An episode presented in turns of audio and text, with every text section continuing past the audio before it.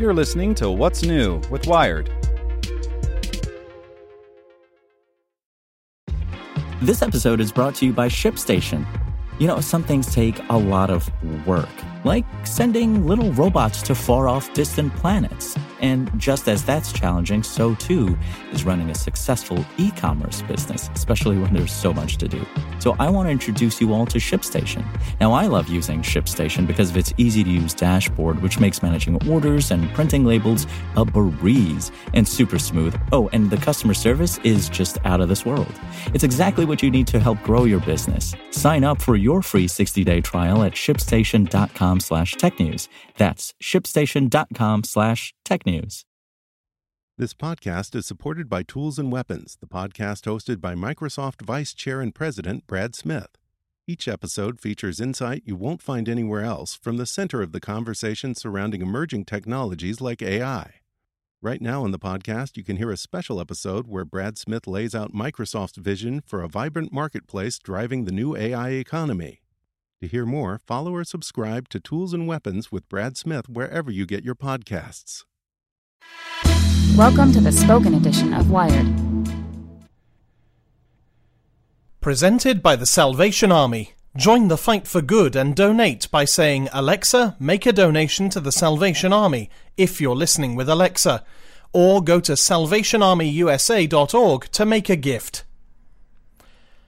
Snapchat Dysmorphia and the Real Dangers of Perceived Flaws by Jonathan Keats. Snapchat dysmorphia. Noun. A fixation on perceived flaws in one's appearance, caused by seeing too many filtered photos. People used to show up in plastic surgeons' offices with photos of movie stars asking for Angelina's lips or Jon Hamm's chin. Today they come with selfies, asking to look like themselves. Not the human selves that mock us all in fitting room mirrors, of course, but the sparkling, digitally embellished versions that increasingly populate our social feeds. On platforms like Snapchat and Instagram, users now routinely deploy filters and tools like Facetune for selfie improvement, fashioning reflections that better capture their true inner beauty. Swipe away acne or wrinkles, swipe again for big, soulful eyes, a thinner nose. You can even change the shape of your face. Such fixes used to be just for glamour shots of celebrities, but nowadays, with flawless skin and symmetrical faces all over social media, the beautiful people are our peers. It's enough to give you a complex.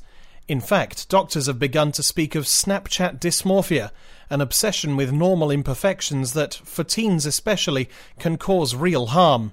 And it's driving many to seek surgery in hopes of editing their faces IRL like they do on their phones.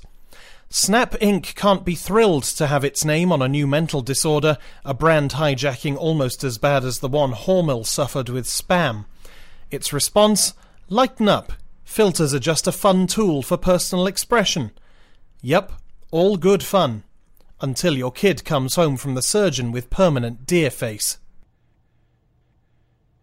Want to learn how you can make smarter decisions with your money? Well, I've got the podcast for you. I'm Sean Pyles, and I host NerdWallet's Smart Money Podcast. Our show features our team of nerds, personal finance experts in credit cards, banking, investing, and more. And they'll help you make the most of your money while cutting through the clutter and misinformation in today's world of personal finance. You'll get clarity on strategies to help you build your wealth, invest wisely, shop for financial products, and plan for major life events. Listen to NerdWallet's Smart Money Podcast wherever you get your podcasts.